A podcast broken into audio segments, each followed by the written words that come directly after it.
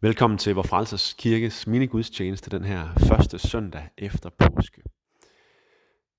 Vi er jo kommet godt på den anden side af Jesu død og opstandelse nu her, og i løbet af de næste søndage, så vil vi øh, møde Jesus som opstanden. Vi vil øh, prøve at forberede os på Kristi Himmelfart. Hvad er det, hvad er det egentlig, der foregår her? Øh, hvad er det, han vil med os? Hvad er det, øh, hvad er det der skal ske, når han øh, forlader jorden og ikke er her mere? Og det er jo selvfølgelig også som optakt til pinsen, at Helligånden kommer. Men i dag så er der, øh, så er der en spændende, spændende, nogle spændende tekster omkring netop det her med, at Jesus viser sig for disciplene og prøver at, øh, at vise dem, hvad det er, der skal foregå nu.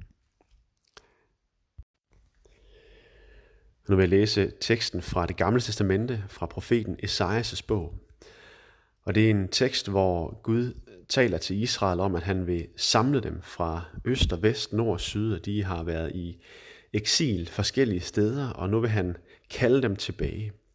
Og det, det er ham, der gør det. Det er ham, der er frelseren, og det er ligesom omdrejningspunktet her. Der står, I er mine vidner, siger Herren, min tjener, som jeg har udvalgt, for at I må forstå og tro på mig, og indse, at det er mig. Før mig blev der ikke dannet nogen Gud. Efter mig vil der ingen være. Jeg, kun jeg, er Herren. Der er ingen anden frelser end mig. Det er mig, der har fortalt det. Mig, der frelser. Det er mig, der har forkyndt det. Ikke en fremmed Gud blandt jer. I er mine vidner, siger Herren. Det er mig, der er Gud. Amen. Og dernæst så springer vi frem til det nye testamente, til apostlenes gerninger, hvor vi øh, er i kapitel 2 her på pinsedagen, hvor Peter han træder frem og taler til folket på tempelpladsen. Han siger sådan her, Israelitter, hør disse ord. Jesus fra Nazareth, en mand, der er udpeget af Gud for jer ved mægtige gerninger og under og tegn, som Gud gjorde gennem ham midt i blandt jer, sådan som I selv ved. Ham fik I udleveret efter Guds fastlagte bestemmelse og forudviden, og ved lovbryderes hånd navlede I ham til korset og dræbte ham. Men Gud gjorde en ende på dødens vejer og lod ham opstå, for han kunne umuligt holdes fast af døden. Om ham siger David nemlig, jeg havde altid Herren for øje. Han er ved min højre side, for at jeg ikke skal vakle. Derfor glædede mit hjerte sig, og min tunge jublede. Ja, mit læme skal bo i håb, for du vil ikke lade mig blive dødsriget. Din hellige vil du ikke lade se forrådnelse. Du lærte mig livets veje. Du vil mætte mig med glæde for dit ansigt. Amen. Og til sidst vil jeg læse fra Johannes evangeliet kapitel 21, det sidste kapitel i evangeliet. Og øh, her er øh, Jesus, han er død, og han er opstanden igen, og på det her tidspunkt har han så vist sig for disciplene og han har siddet og spist sammen med dem, og dernæst så trækker han Simon Peter til side for at tale med ham. Og øh, der sker så følgende. Da de havde spist, siger Jesus til Simon Peter, Simon, Johannes' søn, elsker du mig mere end de andre? Han svarede, ja herre, du ved, at jeg har dig kær. Jesus sagde til ham, vogt mine lam. Igen for anden gang sagde han til ham, Simon, Johannes' søn, elsker du mig? Han svarede, ja herre, du ved, at jeg har dig kær. Jesus sagde til ham, vær hyrde for mine får. Jesus sagde til ham for tredje gang, Simon, Johannes' søn, har du mig kær? Peter blev bedrøvet, fordi han tredje gang spurgte ham, har du mig kær? Og han svarede ham, Herre, du ved alt. Du ved, at jeg har dig kær. Jesus sagde til ham, vogt mine får. Sandelig, sandelig siger jeg dig. Da du var ung, bandt du selv op om dig og gik, hvorhen du ville. Men når du bliver gammel, skal strække dine arme ud, skal du strække dine arme ud, og en anden skal binde op om dig og føre dig hen, hvor du ikke vil. Med de ord betegnede han den død, Peter skulle herliggøre Gud med. Og da han havde sagt det, sagde han til ham, Følg mig. Amen. Vi har alle sammen oplevet at gøre ting, som vi virkelig fortrød bagefter. Ting som når du sidder her, måske jeg tænker tilbage på dem, eller når jeg sidder og tænker på dem, at så øh, får vi røde kinder, og vi har nærmest lyst til at grave os selv ned og rive os selv i håret og tænke, hvordan kan man da i alverden, øh, hvordan i alverden kan man da være så tåbelig? Og øh, det er simpelthen noget, der kendetegner livet. Sådan er det. Sådan er det at leve. Sådan er det at lære at leve. Man kommer til at gøre utrolig dumme ting. Men apostlen Peter her, da han var disciplen Peter, så gjorde han nemlig også noget helt utroligt dumt. Han gjorde det, som han øh, højt og tydeligt havde lovet Jesus, at han i hvert fald ikke ville gøre. Og det var, at han benægtede, at han kendte ham, da det lige pludselig begyndte at spidse til. Da Jesus han var øh, taget til fange, og han var inde i ypperste præstens forgård, hvor han blev tortureret, der samledes øh, nogle stykker sådan lige uden for gården der, øh, hvor, hvor blandt andet Peter han også øh, han, han stillede sig hen for ligesom at se, hvad der, hvad der foregik. Han ville gerne holde sig tæt til Jesus. Så på den måde kan man sige, at Peter var sådan set modig. Men han, han opsøgte Jesus, og han ville, han ville være tæt på ham, og han ville på en eller anden måde holde øje med, hvordan det gik ham. Men da han så står der, så er der en, der spørger ham, du var da, du var da også sammen med Jesus. Og der benægter han det fuldstændig. Nej, det var i hvert fald ikke. Ham kender jeg overhovedet ikke. Og det sker tre gange det her. Og det har han sagt til Jesus, at han aldrig vil gøre. Han vil aldrig fornægte ham. Så alle de andre forlader ham. Så vil han i hvert fald, i hvert fald blive hos ham, om det så skal koste ham hans liv. Men Jesus, som jo er, øh, han, han, ved, han, han ved simpelthen, at det her det kommer til at ske. Så han siger til Peter, du kommer til at fornægte mig, inden hanen galer to gange, så har du fornægtet mig tre gange. Og det vil Peter i hvert fald på ingen måde gå med til. Men det er så altså det, der sker. Peter han er fej, og han, han, øh, han har på en eller anden måde ikke mod til at gå det sidste stykke sammen med Jesus. Og det er dumt gjort. Det er en af de der ting, som når Peter han tænker tilbage på det, ja, så river han sig selv i håret og begraver sit ansigt i, helt, ned, helt ned i skødet næsten, og, øh, og bare tænker, hvordan i alverden kunne du dog gøre det? Det er også en ting, som hvis det var en af de andre disciple, der havde gjort det, så helt overbevist om, så havde Peter aldrig tilgivet ham. Men nu var det ikke en af de andre disciple, der gjorde det. Det var Peter selv. Og hvad gør Jesus? Ja, hvis han havde været som Peter, så havde han givet ham spark. Men Jesus er åbenbart anderledes. Han er åbenbart anderledes end det, som for os er fuldstændig intuitivt og selvfølgeligt. At vi på en eller anden måde øh, at fordømmer hinanden, og jo også fordømmer os selv. For jeg er helt overbevist om, at da Peter han stod der efterfølgende, da han havde fornægtet Jesus, så var han klar over, at nu er det slut. Alt det, som jeg havde troet på, skulle blive min fremtid. Jeg skulle blive øh, en leder i Guds rige. Jeg skulle øh, være øh, øh, jeg skulle være sammen med Jesus. Jeg skulle øh, regere i, øh, i Guds rige sammen med ham. Det er fuldstændig spildt på gulvet. Og det Jesus gør her i teksten, det er, at han kigger ham i øjnene. Og så øh, stikker han fingeren lige ind i såret, der hvor det gør allermest ondt, og siger, Peter, hvordan er det nu egentlig lige med dig? Elsker du mig egentlig? Og Peter, han har jo lært sin lektie. Han siger ikke, ja Jesus, selvfølgelig gør jeg det. Jeg elsker dig bare helt vildt. Jeg elsker dig mere end noget andet. Der er ikke noget i verden, som kunne komme imellem dig og mig. Det ved han godt. Det er der jo. Hans egen fejhed er lige i den grad kommet imellem. Så han udtrykker sig lidt mere moderat. Han siger, ja Jesus, du ved, at jeg har dig kær. Et, et ord igen, som, som på græsk har ikke, ikke helt den samme kraftfulde, øh, det samme kraftfulde udtryk, som det ord Jesus bruger.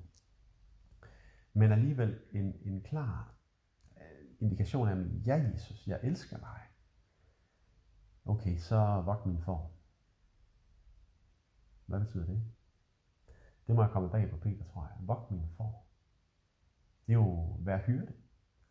Og hvad er det hyrden er? Jeg hyrden er leder. Hyrden er leder for flokken. Så vær leder for min flok. Skal jeg? Skal jeg være leder for din flok? Jamen, jeg har jo lige, jeg har lige fornægtet dig tre gange. Jeg har lige vist mig som den fejeste hund af alle. Men Peter, elsker du mig? Ja, Jesus, ja, du ved, at jeg har dig kær. Okay, så vær hyrde for min form. Og igen tredje gang. Elsker du mig, Peter? Og der bliver han ked af det. Og måske ser han ikke lige sammenhængen der. At det er tre gange fornægtelse, og tre gange den her, det her spørgsmål, som på en eller anden måde er efterfulgt af den her udfordring, eller den her genindsættelse. Ikke? Så vogt min for, vær hyrde for min for. Så, så, så, så indtag den plads, som jeg har til dig som leder i den her flok. Og i det ligger der jo også allerførst, først og fremmest, en tilgivelse. At Jesus tilgiver ham. Han ved godt, at Peter han fortryder det der bitterligt. Og han tilgiver ham bare. Og det er jo så der, vi, de fleste af os kunne ligesom, øh, nok på en eller anden måde få hanket op i os selv og få slæbt os selv hen. Og sige, okay, jamen så tilgiver jeg. Så, så lad gå da. Så slår vi en streg over det. Men det næste, Jesus gør, det er der, vi, ja, hvor det bliver helt, helt mod, øh, modintuitivt, og hvor følelserne er svært ved at komme med, det er, at Jesus genindsætter ham. Det er, at han, han, han på en eller anden måde altså, får, viser ham, at han stadigvæk har tillid til ham. Og det er det, som er så utroligt med Jesus. Det er, at øh, der er simpelthen ikke noget, vi kan gøre, som gør, at han bare skubber os væk, og at alt bare er tabt. Det er klart, der er ting, vi kan gøre, som gør, at vores liv, øh, at ting i vores liv ryger på gulvet. Altså, at vi på en eller anden måde ødelægger ting for os selv, spænder ben for os selv. Det er både det, som er syndens væsen, det som, øh, som betydningen af, af, af ordet synd, det er at ramme ved siden af målet. Så det er både det, som, det, som vi er skabt til, det, som er målet for vores liv, det rammer vi ved siden af, når vi synder. Så på den måde er der jo noget, som kan spolere Guds vilje for os. Helt klart, det kan synden i allerhøjeste grad. Mangel på kærlighed, øh, ondskab, alt muligt andet, øh, og i det hele taget jo bare dumme valg, dumme beslutninger, selviske beslutninger osv. osv. Det spænder ben for alt muligt, de her ting. Det er derfor, at Bibelen også er så fuld af vejledning i, hvordan er det, vi, øh, hvordan er vi kommer udenom og ødelægge vores eget liv. Hvordan er det, vi vandrer i Guds vilje? Hvad er det egentlig, han kalder os til? Hvad er det for en livsstil? Hvad er det for et hjerte, som vi skal have over for hinanden? Det er det, det, det handler om. Det er, at Gud han vil, at vi skal lykkes.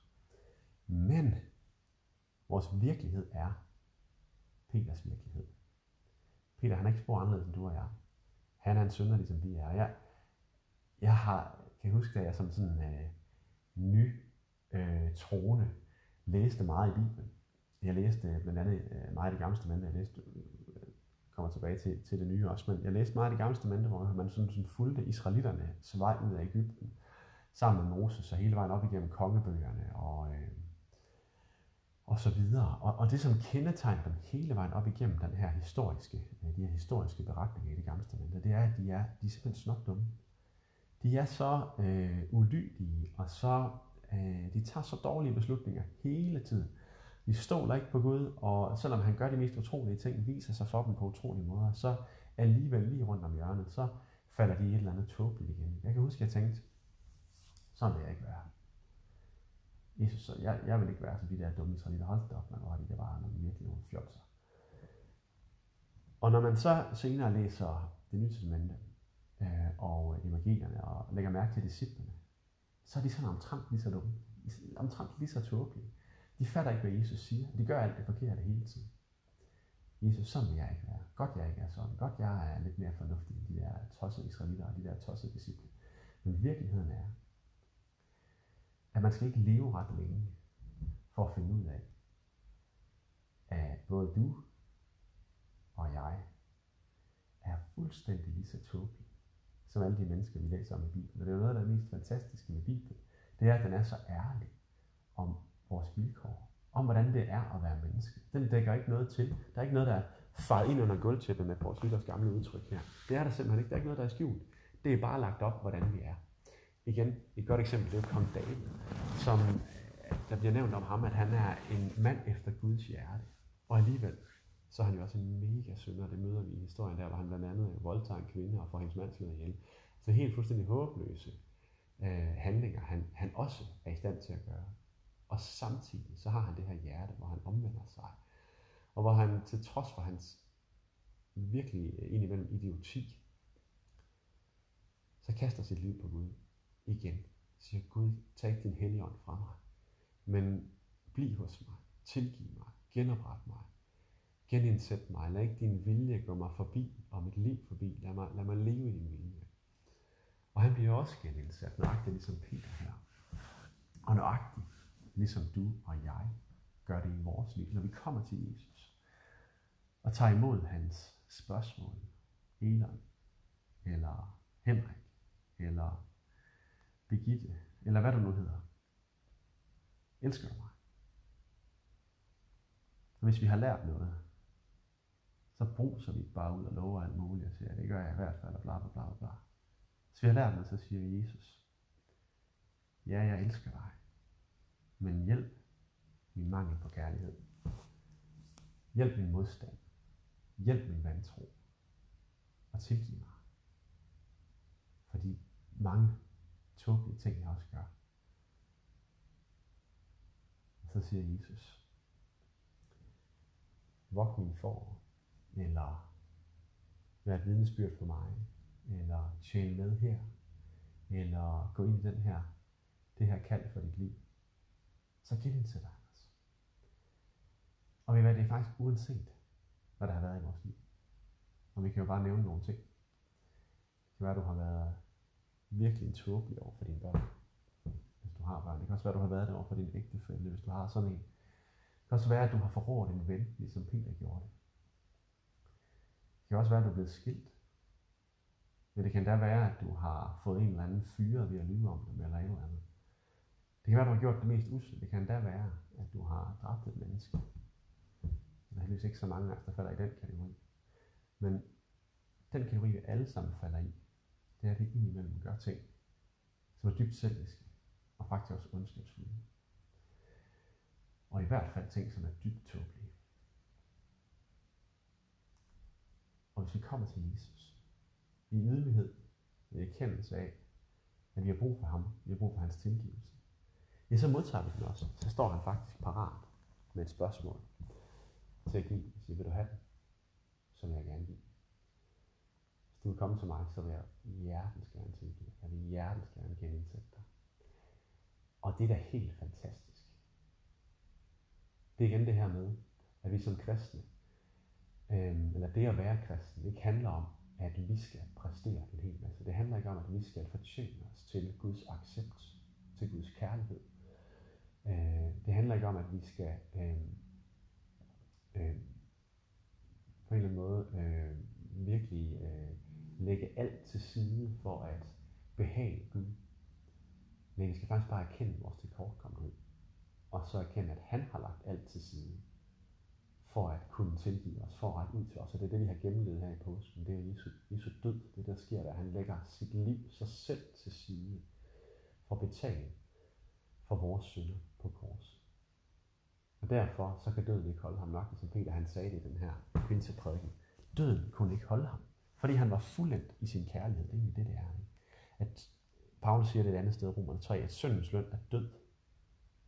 Og, og det er også det, som Adam og Eva får at vide helt fra starten af i, i Bibelen. At hvis I, hvis I synder, hvis I spiser af frugten fra det træ, så skal I dø. Det er det, der er, der er lønnen. Det er, det er død. Det er ikke nødvendigvis en fysisk død, men det er en åndelig død, som er løsrevethed fra Gud. Fra fællesskabet med Gud. Og det er det, som vi er skabt til. Der kan man om noget tale om at ramme siden af målet, fordi det er lige præcis det, vi er skabt til. Det er fællesskab med Gud. Syndens løn, hvis vi lader den blive i os, hvis vi lader den få lov at, øh, at overtage os, og ikke vil komme til Jesus, ikke vil bede om hans tilgivelse, ikke vil omvende os, ikke vil tage imod ham, så får vi lov til at leve i den synd. Vi får lov at ramme siden af målet. Vi får lov at træde ud af nærværet med Gud. Og det er det, fortabelsen er. Det er en evighed væk fra fællesskabet med Gud. Og når Bibelen taler om, om øh, ildsøger og, øh, og alt muligt andet, øh, smerter og pine, øh, det sted, hvor, øh, hvor ilden aldrig slukkes og sådan noget ting, så er det ikke fordi, at det er sådan et eller andet flammehav, hvor Gud, som Gud han har gjort, gjort redde for dem, som han ikke kan lide, eller sådan noget. Gud han, Gud han elsker alle mennesker. Uanset hvad, uanset hvem man er, uanset hvad man har gjort, så elsker han os. Men ligesom i lignelsen om den fortabte søn, som jo, som jo er, er der i sin fars rige, rige øh, hjem, og han har alt, hvad hjertet kan begære der, alligevel, så siger han til sin far, jeg vil ønske, du var død, jeg, vil, jeg gider ikke være her mere. Og så tager han afsted. Og på den måde, så, bliver han, så går han fortabt. Altså han, han er stadigvæk dybt elsket af sin far. Han ender også med at blive genindsat af sin far, nøjagtigt ligesom Peter her, han bliver tilgivet og genindsat. Præcis samme historie i virkeligheden. Men, men han, da han er væk fra faren, da han har vendt faren ryggen, og jo bogstaveligt talt sagt, han siger, jeg vil gerne have min arv nu, det betyder, kan vi ikke bare lege, at du er død? For altså for mig er du død, lad mig få mine penge nu. Ja, der siger han jo sådan set, jeg vil ikke være sammen med dig. Og det er et billede, som Jesus giver os på også, hvad det vil sige, det her med at blive der. Og Peter kunne have gjort det samme, som Judas gjorde. Hvad gjorde Judas? Ja, da Judas han, øh, havde modtaget de her 30 sølvpenge fra præsterne, som øh, han havde fået for at forråde Jesus, så gik der ikke ret længe, før det gik op for ham, at det var virkelig lavsigt gjort, det han havde gjort. Det var faktisk så lavsigt, så han ikke længere kunne leve med sig selv.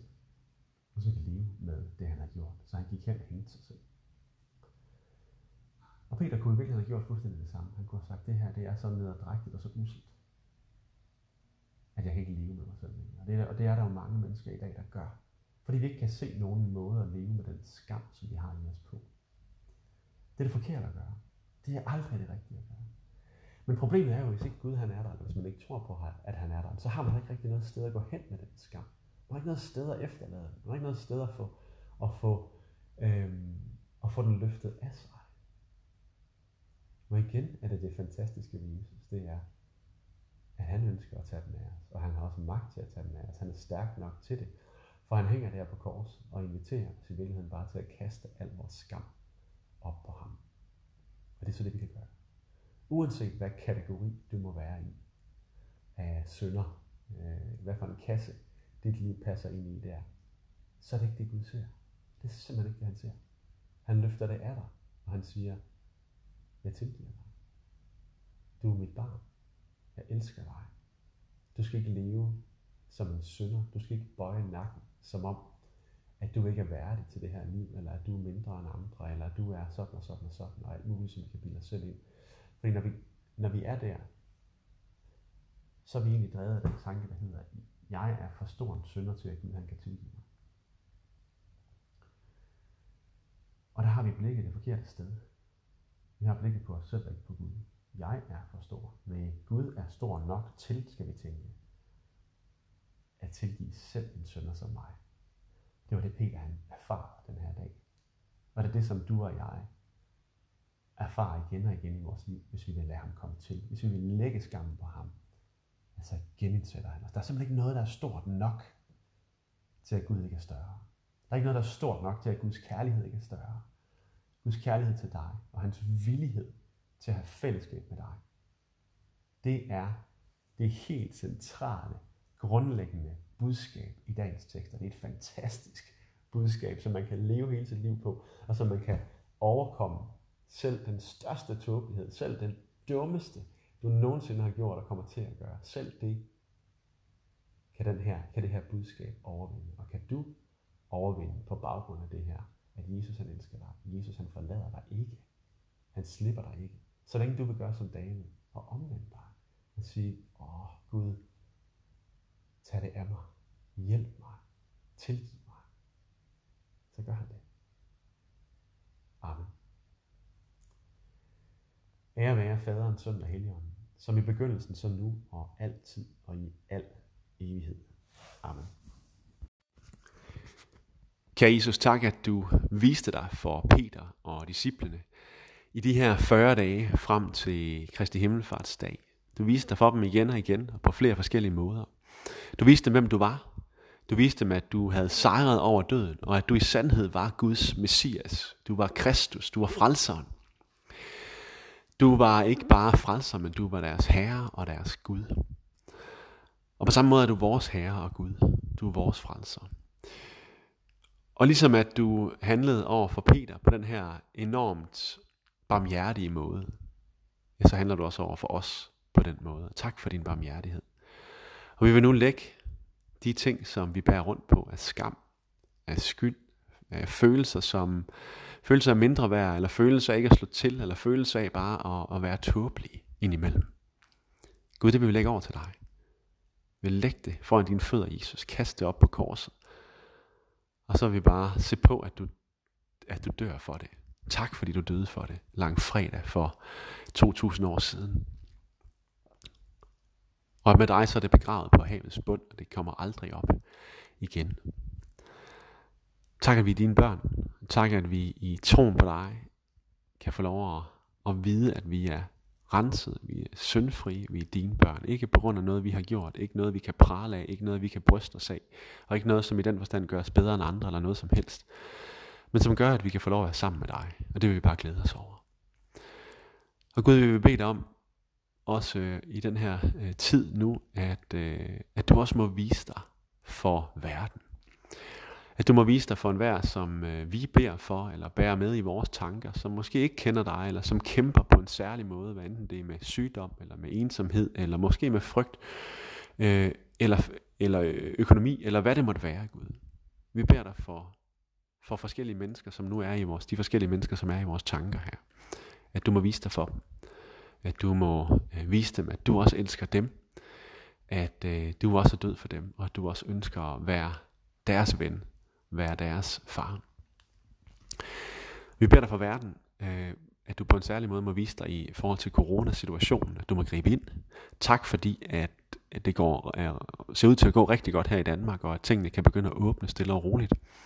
Vi beder dig om, at det må fortsætte, og det må fortsætte med at, med at gå godt, også som øh, flere og flere ting åbner, mere og mere samfundet åbner, så at vi kan få åbnet det hele igen og vende tilbage til et normalt liv. Men lad os også lære af det her, øh, lære at vores liv er skrøbeligt, og at vi netop som Peter på en eller anden måde ikke, øh, ikke har... Øh, ikke ved nok om os selv og om verden til bare at kunne brase ud og sige, det her det kommer i hvert fald aldrig til at ske, og det her det er i hvert fald sådan, jeg kommer til at reagere. For det ved vi ikke. Og vi ved ikke, hvordan vores liv ser ud om 5 eller 10 år. Vi ved ikke, hvordan verden ser ud om 5 eller 10 år. Det eneste vi ved, det er, at en dag, så bliver vi syge eller gamle, og så dør vi. Så uanset hvordan vi vender og drejer det, så er vores liv skrøbelige. Og vi beder dig om, at vi som enkelte personer, men også som samfund og som verden, mere og mere må blive bevidst om, at vores liv, det er altså, øh, det er ikke uendeligt her på jorden. Og at, og at vi har brug for dig at stå på, til også at give det liv et fundament, som er sikkert, som er trygt, og som også egentlig giver livet grundlæggende mening. Som gør, at vi erkender os selv som værdifulde, erkender os selv som skabte i kærlighed.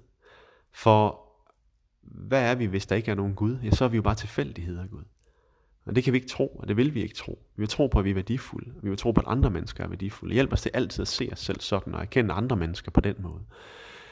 Men lad os mere og mere af vores verden gribe om den sandhed, at det netop er fordi, vi er skabt i dit billede.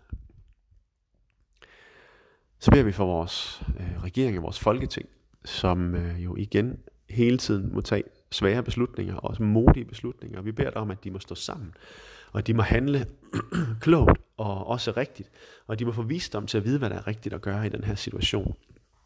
Både i forhold til, til corona og økonomi og alt det der, men også i forhold til de mange, mange, mange andre ting, som jo også skal, øh, der, der skal besluttes noget om. Der skal være nogen, der forholder sig til, at det, det hele ikke øh, kun må gå op i corona, men at, at de må, at de må tage, tage de rigtige beslutninger i alle de forskellige sammenhænge, hvor de skal gøre det i.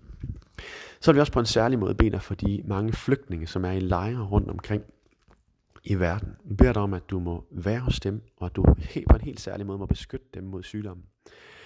At øh, deres liv må blive bevaret, og at dem, der bliver syge, at øh, de må hurtigt blive opdaget, og de må kunne blive isoleret, så de ikke smitter hele lejren. Gud, det beder vi om i Jesu navn. Så vil vi bede dig for vores dronning, som lige har, er blevet 80 og har haft fødselsdag. Vi beder dig om, at du må øh, velsigne hendes, øh, hendes år her, og i det hele taget hele hendes liv. Lad hende øh, også bare erfare, at du er, at du er virkelig, det er altså ikke sådan en corona-hoste her, men jeg har bare lige fået et eller andet i halsen. Øh, men erfare, at du er virkelig, og at øh, du er med hende, og at hun må få et langt og velsignet og rigt liv. Det beder vi om i Jesu navn. Og så vil vi bede fader vor. Fader vor, du som er i himlene, helliget blive dit navn, komme dit rige. Ske din vilje som i himlen, således også på jorden. Giv os i dag vores daglige brød, og forlad os vores skyld, som også vi forlader vores skyldnere. Og led os ikke ind i fristelse, men fri os fra det onde. For dit er riget, og magten og æren i evighed. Amen. Og modtag Herrens velsignelse. Herren velsigne dig og bevare dig. Herren lader sit ansigt lyse over dig og være dig nådig. Herren løfter øh, sit ansigt mod dig og giver dig fred. Amen. Så vil jeg ønske jer Guds velsignelse over en fortsat dejlig dag. Tak for nu.